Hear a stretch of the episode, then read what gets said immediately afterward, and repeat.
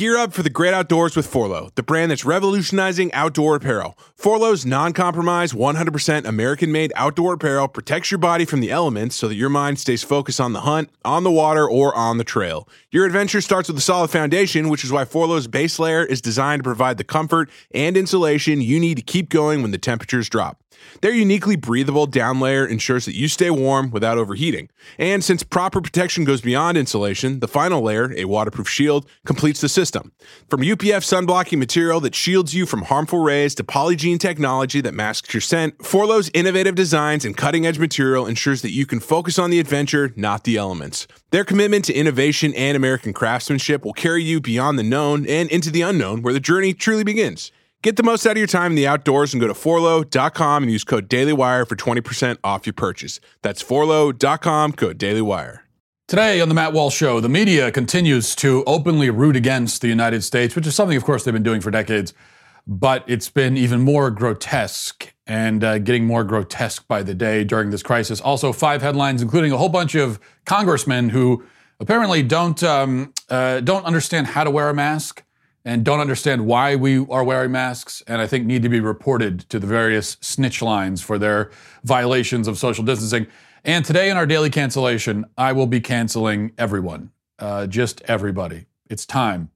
It needs to be done, and I'll explain why. All of that is coming up. But first, a word from LifeLock. You know, you need to be prepared, and if uh, if recent events have taught us anything, is that you need to be prepared uh, in general. The Boy Scouts taught us that, you know, so we should have been listening need to be prepared for for any eventuality. Um, there are some people who seem like they're prepared for anything. You know, if you have a if you have a cut, they've got a band-aid ready to go. If you need a battery, they've got all the multiple sizes on hand. Uh, but if they're worried about identity theft and only monitoring their credit, they may not be as prepared as they think they are. Breaches seem like they're happening more these days.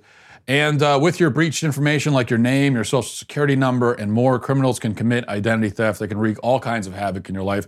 That's why LifeLock sees uh, sees more threats, like someone taking out a payday loan in your name, stuff like you know that you wouldn't be able to find on your own. And then they alert you to possible suspicious activity. And if you end up having an identity theft issue, um, God forbid, then you'll have an, a dedicated identity restoration specialist who is just a phone call away and ready to take care of things for you. Nobody can prevent all identity theft or monitor all transactions at all businesses, but with breaches on the rise, doesn't it make sense to be prepared? Just uh, join LifeLock today and save up to 25% off your first year. Go to lifelock.com slash Walsh. That's a, uh, it's lifelock.com slash Walsh. Lifelock.com slash Walsh to save 25% off.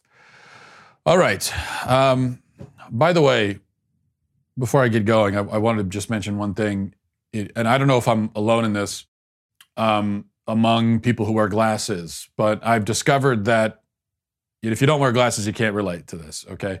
Because you're not you're not in the victim group, you know that that we're in as as visually impaired uh, individuals. But apparently, you can't wear glasses and also a face mask and still be able to see because the glasses get fogged up. So I try to go to the store, I got the face mask on, and I'm wandering around the store bumping into things because my glasses are getting fogged up. Because as you're breathing, the, the, the air from your mouth goes up into your glasses and causes this fog situation.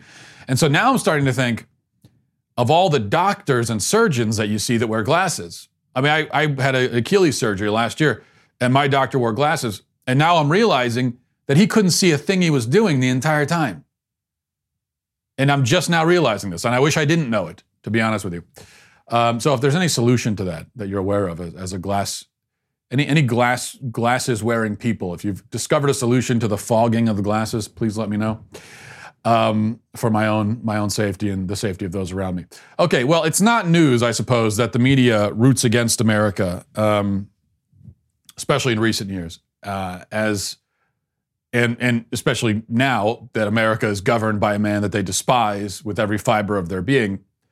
But this spectacle of the media rooting against us has been especially grotesque and outrageous and traitorous, traitorous at least in a moral sense, during this coronavirus crisis, I think. And it makes you think back to the very early days of 9 11. I've been thinking about this a lot.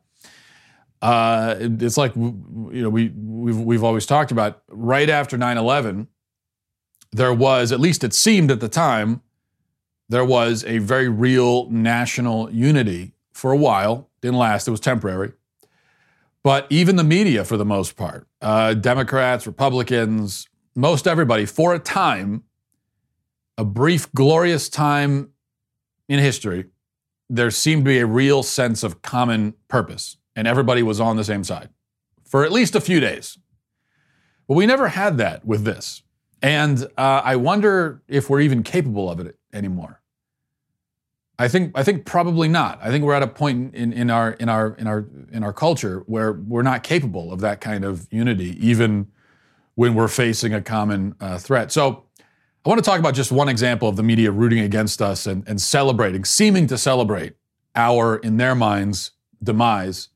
And in fact, before I do that, just one other really egregious recent example that I happened to see online when I was when I was uh, yesterday. Uh, this is a woman named Samira Khan, who's a foreign policy analyst. And uh, here she is. Now, follow this exchange on Twitter. Samira says, sick of the following COVID 19 talking points. One, it's a hoax. Two, severity and death count equals exaggerated. Three, China is to blame. Feel free to add to the list. Then some random guy responds, China has to be blamed, babes. Isn't that obvious? Then Samira says, babes, puke face emoji. Uh, no, I don't know what your crap media is telling you, but the world should be thanking China for their efforts. Now, I don't know if this woman lives in America or not. I think she does. But that was so egregious that I had to mention it. Thanking China. We should be thanking China for their efforts, their efforts in starting and lying about and thereby causing the uncontrollable spread of a deadly virus. We should thank them for that. Anyway, so on to the AP. Here's uh, the AP's tweet of their article. Uh, the caption says, It wasn't supposed to be this way. America was the greatest of all nations with can do spirit in its DNA, but now it leads only in COVID 19 deaths. What's gone wrong? And then the title of the article Coronavirus shakes the conceit of American exceptionalism. The byline is uh, Calvin Woodward wrote it, but then it says that Lauren Neergaard in Washington, Ted Anthony in Pittsburgh, and Aya Batrawy in Dubai contributed to this report. So a, a, reporter who doesn't live in America contributed to a report about how America is not exceptional. So that's that's just great. Reading from the article, it says when the coronavirus pandemic came from distant lands to the United States, it was met with cascading failures and incompetencies by a system that exists to prepare, protect, prevent, and cut citizens a check in a national crisis. The molecular menace posed by the new coronavirus has shaken the conceit of American exceptionalism like nothing big enough to see with your own eyes. A nation with unmatched power, brazen ambition, and aspirations through the arc of history to be humanity's shining city upon a hill cannot come up with enough simple cotton swabs despite the wartime manufacturing supply powers assumed by President Donald Trump. Uh, then it continues on for effective diagnostic testing, crucial in an infectious outbreak, look abroad to the United Arab to the United Arab Emirates or Germany or New Zealand, which jumped to test the masses before many were known to be sick, or to South Korean exceptionalism, tapped by Maryland's Republican Governor Larry Hogan, who accepted a plane load of 500,000 testing kits uh, from South Korea to make up for the U.S. shortfall. Um, Simple gloves, complicated ventilators, special lab chemicals, test swabs, masks, gowns, face shields, hospital beds, emergency payouts from the government, benefits for idled worker, workers. Each has been subject to chronic, chronic shortages, uh, spot shortages, calcified bureaucracy, or some combination.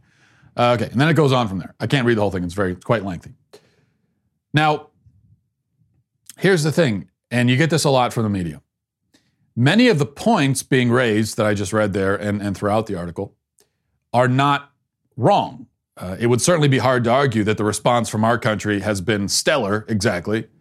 And we were caught unprepared, and we shouldn't have been unprepared. And we have government agencies that are supposed to be keeping us prepared for this sort of thing, like the CDC. And uh, they didn't do their job. And many of the other things that this article points out are true, yes. But they marshal all of these facts in service to an ideological point and then they cover it in a falsehood. The ideological point is that American exceptionalism is just a conceit and a false one. And the falsehood is that we lead only in COVID 19 deaths, which implies, obviously, first of all, that we don't lead in any other category, which is not true.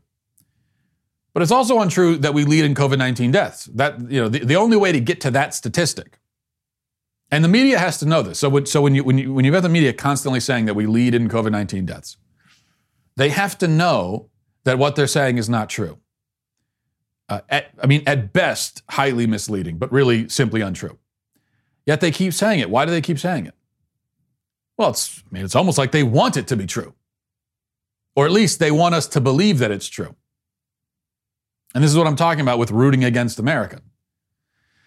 Um, so the only way to get to that statistic, the only way to support the idea that we lead in deaths is to do two extremely disingenuous things. One is to ignore population size and to just do a straight up comparison between our total deaths and uh, total deaths in like New Zealand, you know, and Denmark, completely putting aside that our population is many, many, many, many, many times larger than those countries. So obviously we're going to have more deaths. Then you also have to ignore total cases. And of course, we don't know the total cases for any country. And the fact that we don't know that is a problem because it also means that the death toll is probably a lot lower than we think. But still, obviously, if you have more cases, you're going to have more deaths. And obviously, America is going to have more cases than a place like New Zealand because we have a lot more people, and also we have a lot more people coming here from other parts of the from other parts of the world. Um, now, according to USA Today, and this is in an article meant to basically debunk Trump's claim that our death rate is low compared to other countries, which is actually true that it is low compared to many other countries. But in the process of trying to debunk that claim, the USA Today, uh, USA Today did admit, quote, when compared only to the 10 countries with the most cases, the US ranks as the second lowest mortality rate as a percentage of total cases. That means eight of those countries hit hardest by the coronavirus have higher mortality rates than the US. Well, that's the honest comparison to make. You have to look at other countries that got a ton of cases because they have larger populations, in, in most cases, and, and, and also because maybe they have more people coming into their countries. Um, and then, uh, uh, or you could look at deaths per 100,000 people or per a million people. And when you do that, so you're looking at it more on a per capita basis, and when you do that, we're nowhere near the top of the list. In fact, I don't even think, I don't think we even make it into the into the top 10 uh, when you look at it that way. And then, in order to claim that America leads in deaths, you also have to take China at its word on its death count. And you have to assume that a country like India, with a billion plus people, claiming only 700 deaths, you have to assume that that number is accurate. And not to say that India would be lying about their death count, maybe they would be. But also, you have to think in a country like India, they, they may not have successfully counted all the people who actually died of this illness. Um, so, but you have to put that to the side. You have to assume that in India, with with with one point, I think it's 1.3 billion people, only 700 have died of coronavirus, uh, and China's being honest. So you assume all of that, and then and then even then, you don't get to to America having the most cases. Now, none of this again is to say that our response in America has been good. It hasn't, in my view. But the media wants us to believe that it's the worst, and that we're the hardest hit and that we're the most incompetent. And you can practically see the gleeful smiles when you read this stuff. This is what happens when you buy into the narrative that America is the villain of the world. And then when bad stuff happens to your country, if that's if you've bought into a narrative that your country is the villain, bad stuff happens to your country, and then I guess you feel pretty good about it. Which is seem it seems that that's the case for a lot of people in the media. Okay, let's move on to uh, headlines. Number one, NFL draft was last night. They had to do it all virtual, which meant that Roger Goodell, for the first time ever, wasn't booed every time he spoke, the NFL commissioner. Usually at these events, he, he gets up there for the first round anyway to announce the uh, people who've been drafted to the various teams. And every time he goes, takes the stage, he's booed. Um, but he, that didn't happen this time. I watched a little bit of it, um, mainly because I'm desperate for sports, like like most uh, red blooded American men. So I'll even sit and watch guys on a webcam list the names of players who've been drafted. That's how desperate I am for some kind of live sporting event. But it was kind of awkward because they had webcams in all of the homes of the projected first round draft picks. So we could see their excitement in real time as they learned that they were drafted. which had to be annoying. You know, I, I felt I felt bad for those kids because this is this is one of the biggest moments of their lives, the moment their life changes, the moment that all the years of hard work pays off. It's a very significant, profound, beautiful moment for them. And and they've got a camera shoved in their face so that millions of people can watch and judge their reaction as they learn the news. Now, I mean, I think even like during holidays or a birthday, when I have to open presents in front of other people, and I don't have a camera shoved in my face. Well, sometimes I do, but I don't have millions of people watching. But even that, I really hate opening presents in front of other people. That's why I don't like holidays. And I, I would just, I'd be in favor of abolishing the gift giving process altogether. Because then I feel like I've got all this pressure. I have to be excited about every gift that I open and I'm not an excitable person. So even if I'm very excited about a gift, like I could get a gift, I could open a gift and it could be a treasure chest full of gold bars, you know, adding up to like $3 million in value. And my reaction to that would be something like, oh, cool. Wow, really cool. Thank, thanks for this so much. Yeah, I really, I thank you. Really cool. That'd be my reaction. That would also be my reaction if you give me socks. Either way, just how I am. Uh, so I, I felt bad for these kids because I think I think a lot of them are sort of the, the same as me, not not as excitable. Um, and so you're watching their reactions, and many of them do not appear excited at all. And so it was very awkward, especially the guy that was drafted by the Jaguars. Here was his reaction.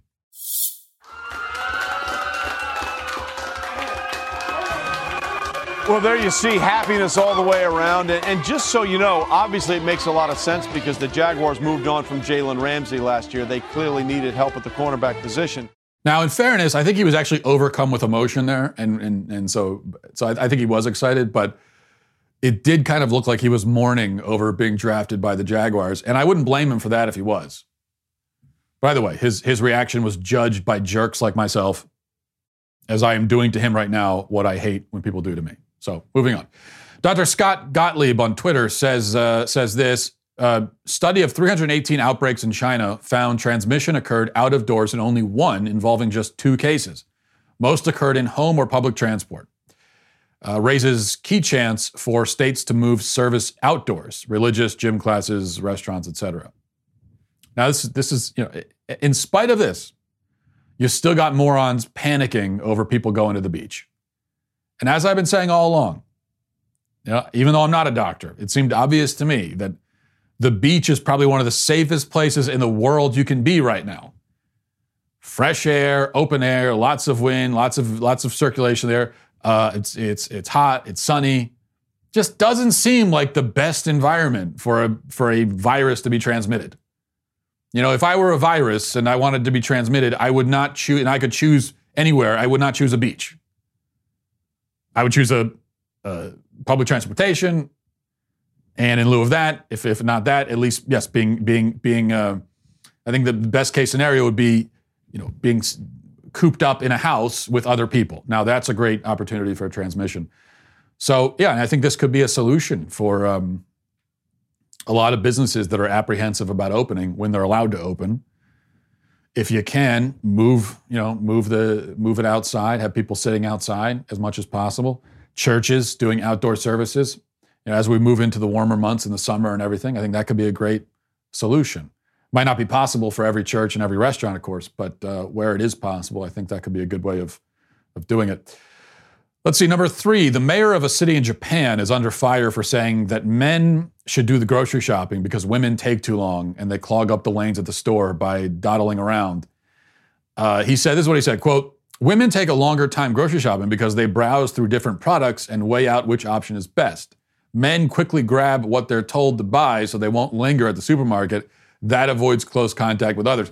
I think this is obviously true. And people are upset, of course, because of they're, they're always going to get upset when you make any sort of observation about women that appears to be less than flattering. You know, if you if you dare say anything about women that is that is short of of bowing before them and worshiping them, anything short of that, and it's highly offensive. But this is obviously true, it seems to me. I certainly in my experience of both being a man and a husband and also going to grocery stores and also just what I know about men. Men are all about efficiency. Okay, men are going to be more efficient in pretty much everything. If you want efficiency, go to a man. whether it's grocery shopping, whether it's telling a story about what happened to them during the day, whether it's anything, man's gonna be more efficient. Um, now, that's not to say that the man is always gonna do a better job. Because, yeah, I would say that women, if you got all the time in the world, um, then then yeah, you want the woman to do the grocery shopping because she's she is she's going to be thinking very hard about what she's buying. She's going to be finding the best deals, you know, and and all of that. Um, but we're in a position right now where we just need to get in and get out. And if you need someone to get in, get it done, and get out, that's you need men. You need men for that.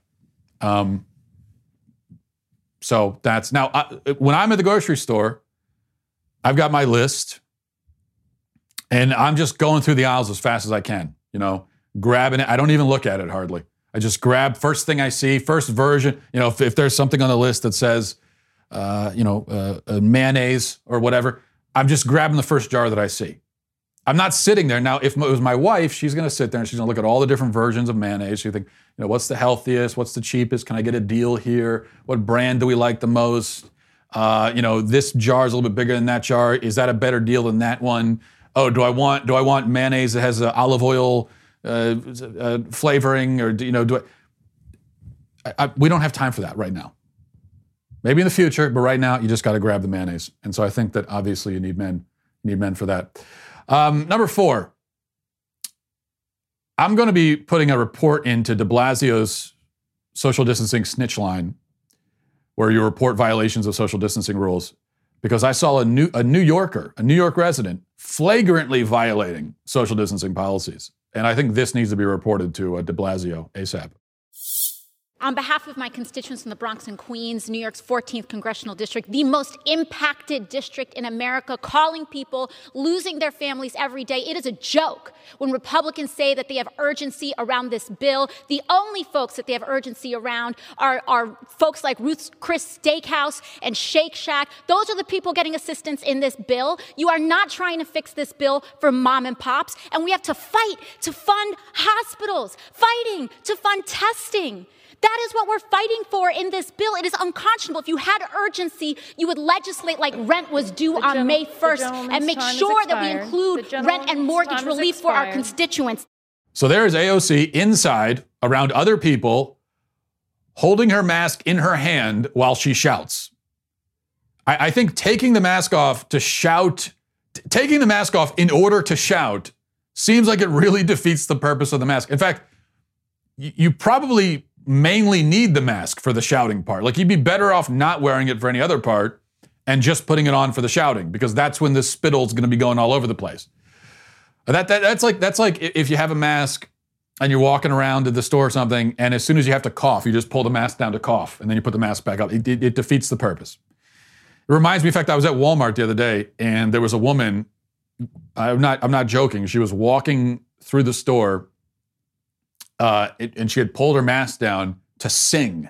She was singing with her mask pulled down in Walmart. And I almost did report her, as much as I'm against snitching, and I believe snitches get stitches, and for good reason. I almost reported her, but not really because of the the mask thing. It's, it's more that she was happy at Walmart, and you're you're just you're not supposed to be that happy at Walmart. It's not a place for happiness. Um, but anyway, this was a common theme actually in Congress. Uh, none of these people who lead our country apparently understand how to wear a mask or why we wear them. So let's take a look at a couple more examples of these pictures here. Uh, these are people that have masks at, at various different places on their face, but not really covering the mouth and the nose, which is what it's supposed to do. And then the worst of all is this.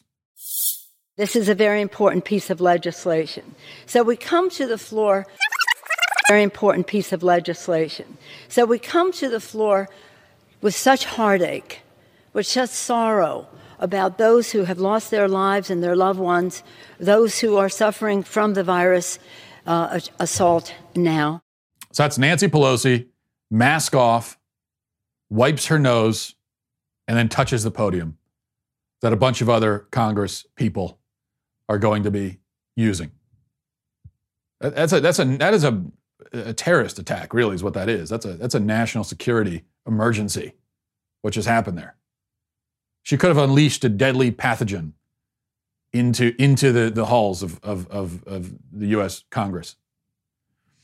I think she needs to be arrested immediately for this and many other reasons. Finally, a report from the CBS affiliate in New York says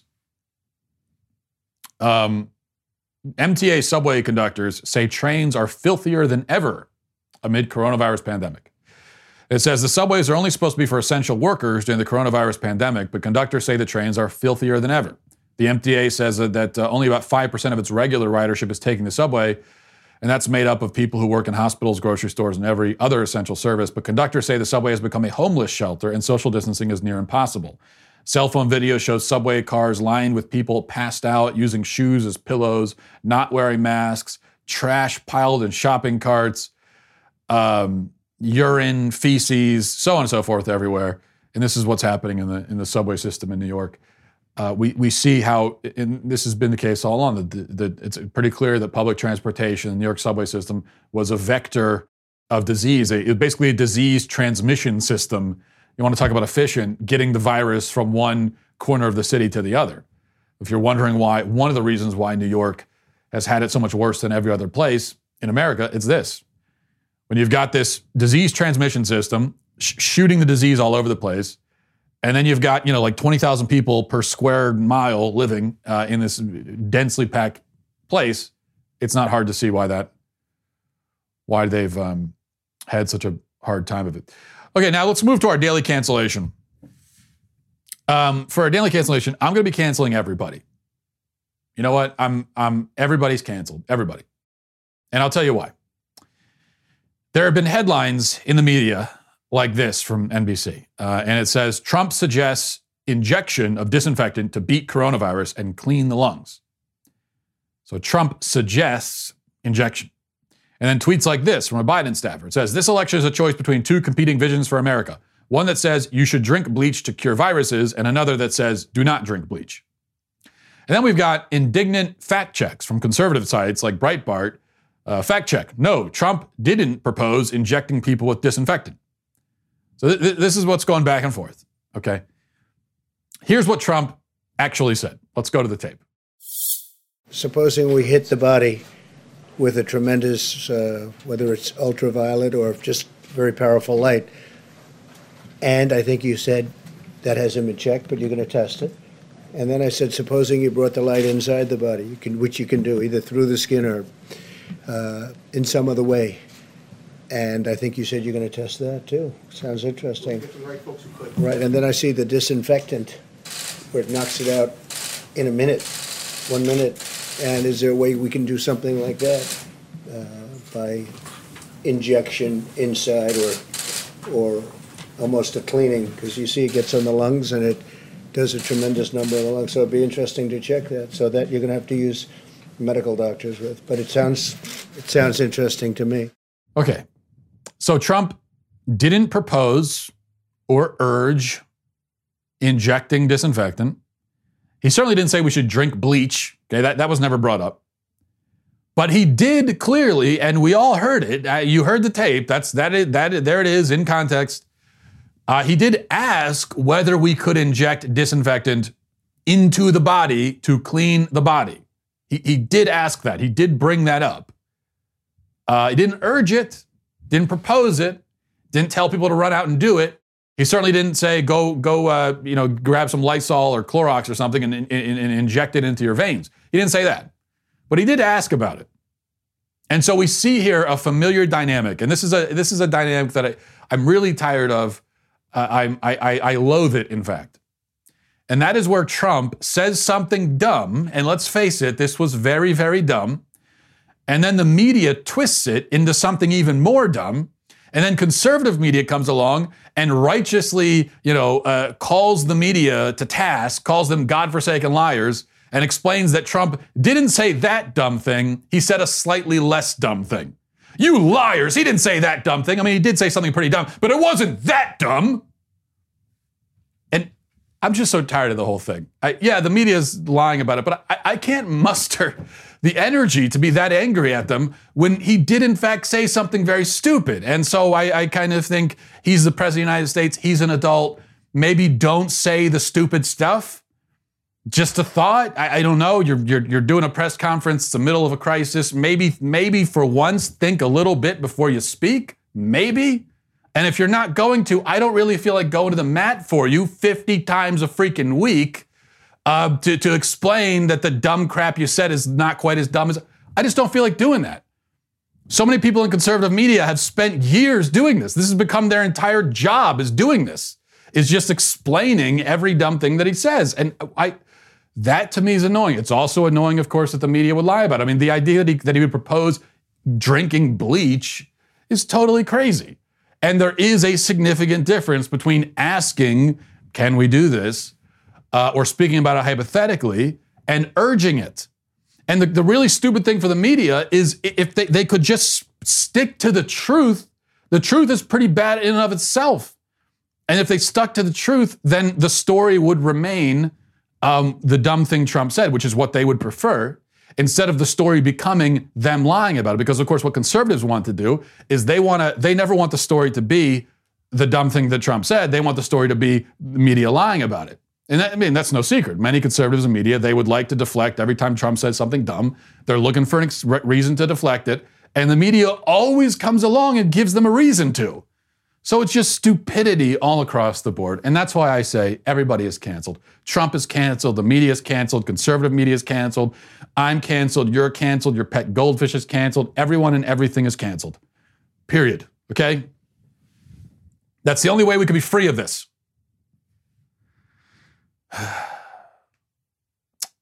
Let's go to some emails.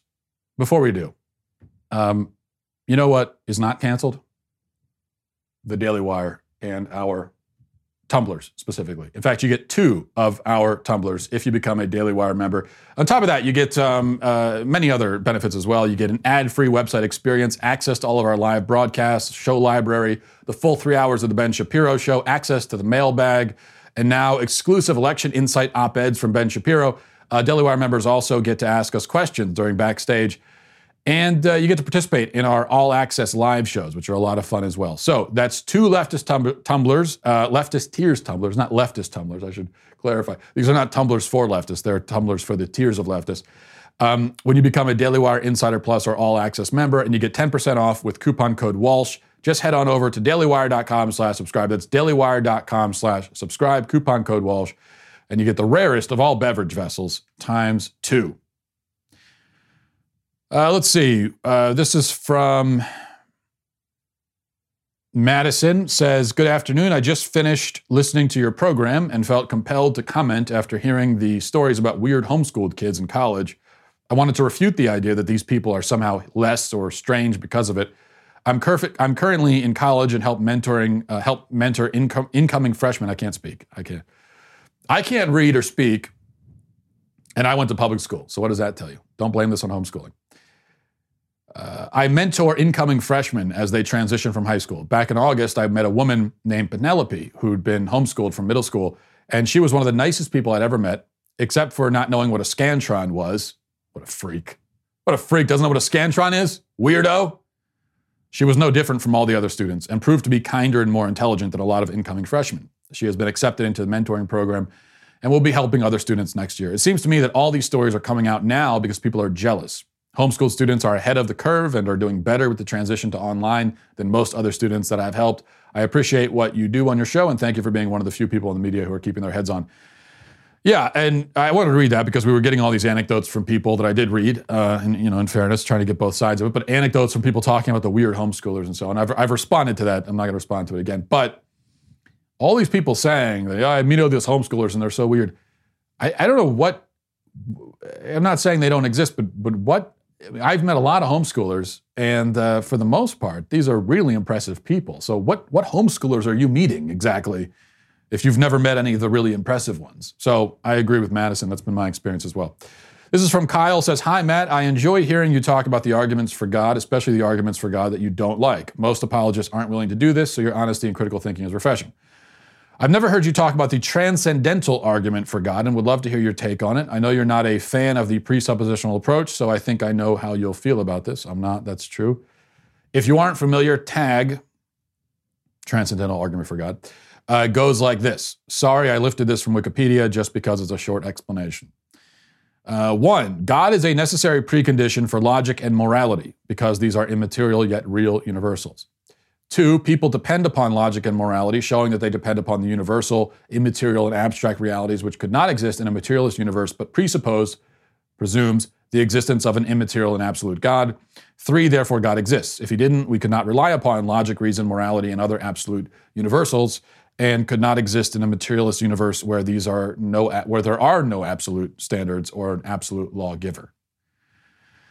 Or to, and going back, this is now in the, go back to Kyle's phrasing, uh, or to put it in the terms that Matt Slick, he's a, an apologist, puts it, one, we, we have only two possible options by which we can explain something, and one of those options is, um, is removed. By default, the other option is verified since it is impossible to negate both of the only two existing conditions. I think there was a word missing there. If we have only two possible options by which we can explain something, and one of those options is removed, then by default, the other option is, is the one that we have to go with. Two, God either exists or does not exist. There is no third option. Three, if the no God position, atheism, clearly fails to account for logical absolutes from its perspective, then it is negated, and the other option is verified. Four, atheism cannot account for the necessary preconditions for intelligibility, namely the existence of logical absolutes. Therefore, it is invalidated as a viable option for accounting for them, and the only other option, God exists, is validated. Back to Kyle. I'd love to hear your thoughts on this. Thanks. Okay. Um, that's interesting. I, I haven't given this line of argumentation much thought. I am vaguely familiar with it. So, uh, just off the top of my head here, I will say that I appreciate what the argument is trying to do. It's trying to prove God, prove God, right, by using logic. And most apologetic arguments are not actually trying to prove God because they can't. Um, because you know they are most apologetic arguments that you hear are evidential arguments, and an evidential argument. The, the problem with an evidential argument, and, and, I and I like many of the evidential arguments, but they can only go so far. They, they are limited because there's always going to be different ways of interpreting the evidence, and if you're following the rules of philosophy, you can't make an evidential argument, even a strong one, like fine tuning, which I think is a very strong evidential argument for God. Uh, but you can't make that and then say that based on that, you know for a fact that God exists. You can only say, and this is how you know someone like William Lane Craig is going to phrase it. He's going to say that God is more plausible than not based on that. But then, of course, that leaves open philosophically. You know, in the, in the in the by the rules of the argument, you have to leave open the possibility that there is no God. Um, and of course, if you're an apologist or if you're a Christian in general, you would like to have arguments that don't leave that open. And so you want an argument, right, that is that's going to 100% prove logically that God exists. So that's what this argument is trying to do. That's what the ontological argument is trying to do. I appreciate the attempt, uh, I, I, I, but I don't think this argument is successful. Um, it doesn't strike me as successful. The first problem is the premise that God is a necessary precondition for logic and morality. That, that, you know, the issue is now, obviously, I agree with it, but that's a highly contentious premise. I mean, it's almost like trying to make an argument, and your first premise is something like, I don't know, um, this maybe isn't a great analogy, but it's like if your first premise was, the Bible is the most important book ever written. If that was like the first premise of an argument you were making for God. Now, I agree that the Bible is the most important book ever written. I think it's a fairly easy thing to prove, or at least to, to argue in favor of. But it is controversial. It's not self evident. You, you, you do have to argue for it. So you can't really start there. You got to start further back to get there. And I think something like God is a necessary precondition for logic and morality, um, that's a highly contentious pre- premise. It, it isn't, it's an argument, in fact, in and of itself, that you have to provide evidence for. You can't just assert it. Because, first of all, you know, you could rebut this by saying, well, morality doesn't exist. Um, uh, at least in an objective sense, there is no objective morality. So even if God is a necessary precondition for it, so what? Because objective morality doesn't exist. And I think for an atheist, when it comes to the moral argument, which I think is another strong argument for God, but with the moral argument, now there are some atheists like like Sam Harris who will try to argue that no, objective morality does exist without God. And he can make an interesting argument. I don't find it persuasive. I think the, the, the better, the stronger argument for an atheist perspective is just to say, no, there is no objective morality. Okay. Uh, I, I, I think we kind of pretend in order to make society function, we have to do things like not kill each other and we have to punish people who do just so society can function. But there's no reason to say that it's objectively wrong to kill somebody. Um, that's the route some atheists will go. It's a little bit. I could see why they wouldn't want to defend that because of the implications of it, but um, in terms of an argument, that's going to be stronger. So anyway, they, they could always say that, uh, and I think that's going to undermine your premise. Um, and then uh, the idea that logical absolutes can't exist without God strikes me as somewhat unintelligible. I mean, a logical absolute. What's a logical absolute? A logical absolute is something like A is A, um, or A is not B, therefore B is not A. Those are logical statements they are logical absolutes. Why couldn't that be true without God? I mean, you might argue that we couldn't come to know the logical absolutes without God, and that gets into the question of consciousness. Where did consciousness come from? But then again, you're going back to the consciousness argument, which I've already said I think is maybe one of the strongest arguments for God, maybe the strongest. But that's really the argument. It's about the argument of consciousness. Um, so you got to go all the way back there. But can logical absolutes exist? You know, if there was no God and the universe just existed, would A still be A? Sure. I don't see why it wouldn't be. Um, and then there's the issue that I guess a Christian apologist, you know, if you're a Christian apologist and you're making this argument, um, you would want it to prove the Christian God, I would imagine. And but it doesn't really prove the christian god. It just at best if, if the argument is successful it proves some kind of god. The problem is you know um, i could use matt slick's for- formulation and i could use it to prove any god right? Couldn't i? Um, so i could say brahma is the hindu god. So couldn't i say if the no brahma position atheism clearly fails to account for logical absolutes from its perspective then it is negated and the other option is verified. Atheism cannot account for the necessary preconditions for, for intelligibility, namely the, the existence of logical absolutes. Therefore, it is invalidated. And the only other option, Brahma exists, is validated. I don't see why I couldn't do that by this logic. I could prove Brahma, I could prove Vishnu, I could prove Zeus, Poseidon, you know, anybody. And maybe that's okay because the argument is only trying to establish some kind of God. It's only trying to get you, get you to that point. And if it could get you to that point, that's pretty significant in and of itself, I would think.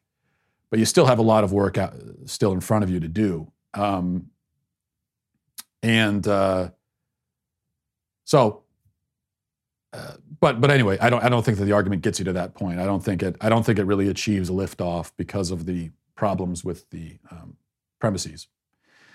I have to think more about it though. It's an interesting, as I said, I, I, I think this is good for apologists to be doing, to be thinking in terms of logical arguments as well as evidential arguments. Um, but I don't know if this one really works. Thanks for that though. Thank you for that question. Always interesting. And uh, have a great weekend, everybody. Godspeed.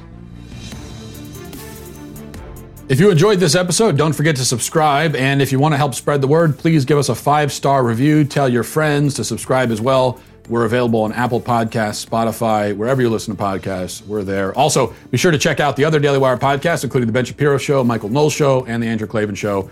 Thanks for listening. The Matt Walsh Show is produced by Sean Hampton, executive producer Jeremy Boring. Our supervising producers are Mathis Glover and Robert Sterling. Our technical producer is Austin Stevens, edited by Danny D'Amico and our audio is mixed by Robin Fenderson. The Matt Walsh Show is a Daily Wire production, copyright Daily Wire 2020.